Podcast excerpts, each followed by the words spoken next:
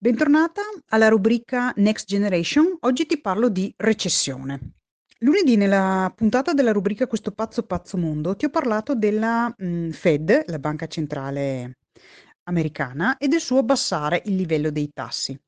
Se non l'hai ascoltata, vai ad ascoltarla eh, perché ti permetterà di collegare meglio le informazioni che ti darò adesso.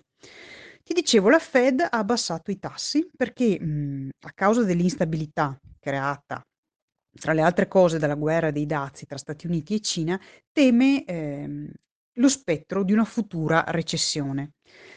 Ora, nota l'uso delle parole spettro di una futura recessione. È abbastanza ovvio che se associamo la parola spettro, di certo è qualcosa di negativo che viene temuto. Infatti il termine recessione identifica un andamento negativo dell'economia. Tecnicamente si dice che l'economia ehm, sia in recessione quando ha ehm, per sei mesi consecutivi una flessione, una decrescita. Perciò se per esempio la nostra economia è in decrescita per due mesi, poi si riprende cresce positivamente per un mese, poi di nuovo ha una flessione, non è una situazione auspicabile né simpatica, ma dal punto di vista tecnico non possiamo chiamarla recessione. Quando senti flessione dell'economia è quindi l'opposto di crescita economica. Ma anche se indica che l'economia di un paese, ad esempio, è in difficoltà, non ha la stessa portata del concetto di recessione. Perché la recessione rappresenta uno spauracchio? Perché se siamo in recessione significa che i livelli di produzione eh, del nostro paese sono inferiori a quelli che potrebbe avere secondo le sue potenzialità e principalmente è dovuto al fatto che c'è poca domanda di beni, poca richiesta di beni e servizi, cioè si compra meno. Perché è un problema se si produce al di sotto delle nostre possibilità come economia? Eh, beh, se ora devi produrre meno di prima, Potrebbe essere che, ehm, non riuscendo a vendere i prodotti che avevi già pronti e e per cui avevi già speso per la per la per costruirli, per produrli, ora li devi anche parcheggiare in magazzino e così oltre a non venderli, alla mancata vendita, devi anche pagare i costi di immagazzinamento. Se continui ad avere scarsità nelle vendite per un periodo più lungo di tempo, potresti affrontare un problema di eccesso di personale anche, hai troppi impiegati operai rispetto a quanti te ne servirebbero. Inoltre i ehm, i cosiddetti costi fissi che paghi, ad esempio un finanziamento ricevuto dalla banca per dei macchinari, tu devi continuare a pagarlo mese dopo mese. Stessa cosa se devi pagare l'affitto degli uffici, lo devi continuare a pagare a prescindere che tu stia vendendo o no. Questa situazione quindi ti vede coinvolta sia che tu sia un'imprenditrice con le problematiche che ti ho molto semplificato prima, sia che tu sia una dipendente e che tu possa di conseguenza vedere ad esempio a rischio il tuo posto di lavoro, passando per la cassa integrazione, la mobilità e nei casi più gravi addirittura per il licenziamento. Oltretutto, se sei senza lavoro o sei una studentessa in cerca di lavoro, potresti avere grosse difficoltà a trovare un'occupazione se siamo in una fase di recessione. Mhmm, che perché c'è poca domanda di beni e servizi e perciò poche offerte di lavoro a causa della scarsa produzione.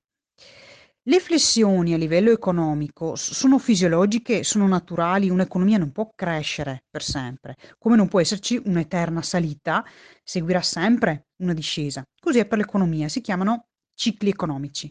Certo, l'ideale è che questa discesa sia in un certo qual modo controllata nel tempo e e nella gravità, così magari da mitigare anche gli effetti a catena che abbiamo visto sopra. Però che tu sia un'imprenditrice, e una professionista con partita IVA e come tale ti considero ugualmente un'imprenditrice perché tu come me, ehm, sei a capo di te stessa, ovvero sei un'azienda a tutti gli effetti, o che tu sia una dipendente, è importante sapere come sta procedendo la nostra economia, in che fase del ciclo è, perché, ehm, questa cosa ci permette di valutare, mhmm, gli effetti sulla realtà che ci circonda e ci fa prendere le decisioni migliori in merito al nostro lavoro. Ad esempio, se sei una dipendente e informandoti capisci che l'economia italiana è in flessione, quindi sta sta soffrendo, è in difficoltà magari per un periodo prolungato, ehm, verifica come sta andando la tua azienda, l'azienda in cui tu lavori, ehm, il suo fatturato, le sue previsioni di vendita, per capire anche il suo stato di salute eh, magari sta concentrando le sue vendite all'estero e non è particolarmente toccata dalle condizioni del mercato interno. Diversamente, se dipende molto dalle vendite all'interno del mercato italiano, sì, potrebbero esserci dei nuvoloni a all'orizzonte. E comunque, ehm, quello che vorrei trasmetterti è che è importante che tu dia sempre il meglio di te sul lavoro, perché il destino dell'azienda in cui lavori dipende anche da te, da come lavori. Allo stesso tempo, fossi in te, mhmm, valuterei che competenze hai, se puoi magari migliorarle, aumentarle, per essere magari pronta, ehm, a rimetterti in gioco se dovesse essere necessario cambiar lavoro.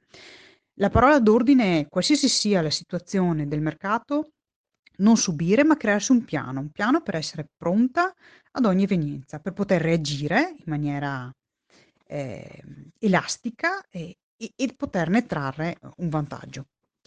È tutto per questa puntata di Next Generation. Mhmm, perché tu lo sappia, la crescita italiana in questo momento è intorno allo 0, perciò secondo me è un buon momento, ehm, di consigliarti di attivarti e imparare qualcosa che ti faccia distinguere dagli altri, perché quanto vali dipende da quanto investi in te stessa, nelle tue capacità e nelle tue conoscenze. E tu puoi sempre avere il controllo di questo. Dipende solo da te. Io sono Virginia Busato e ti aspetto al prossimo appuntamento.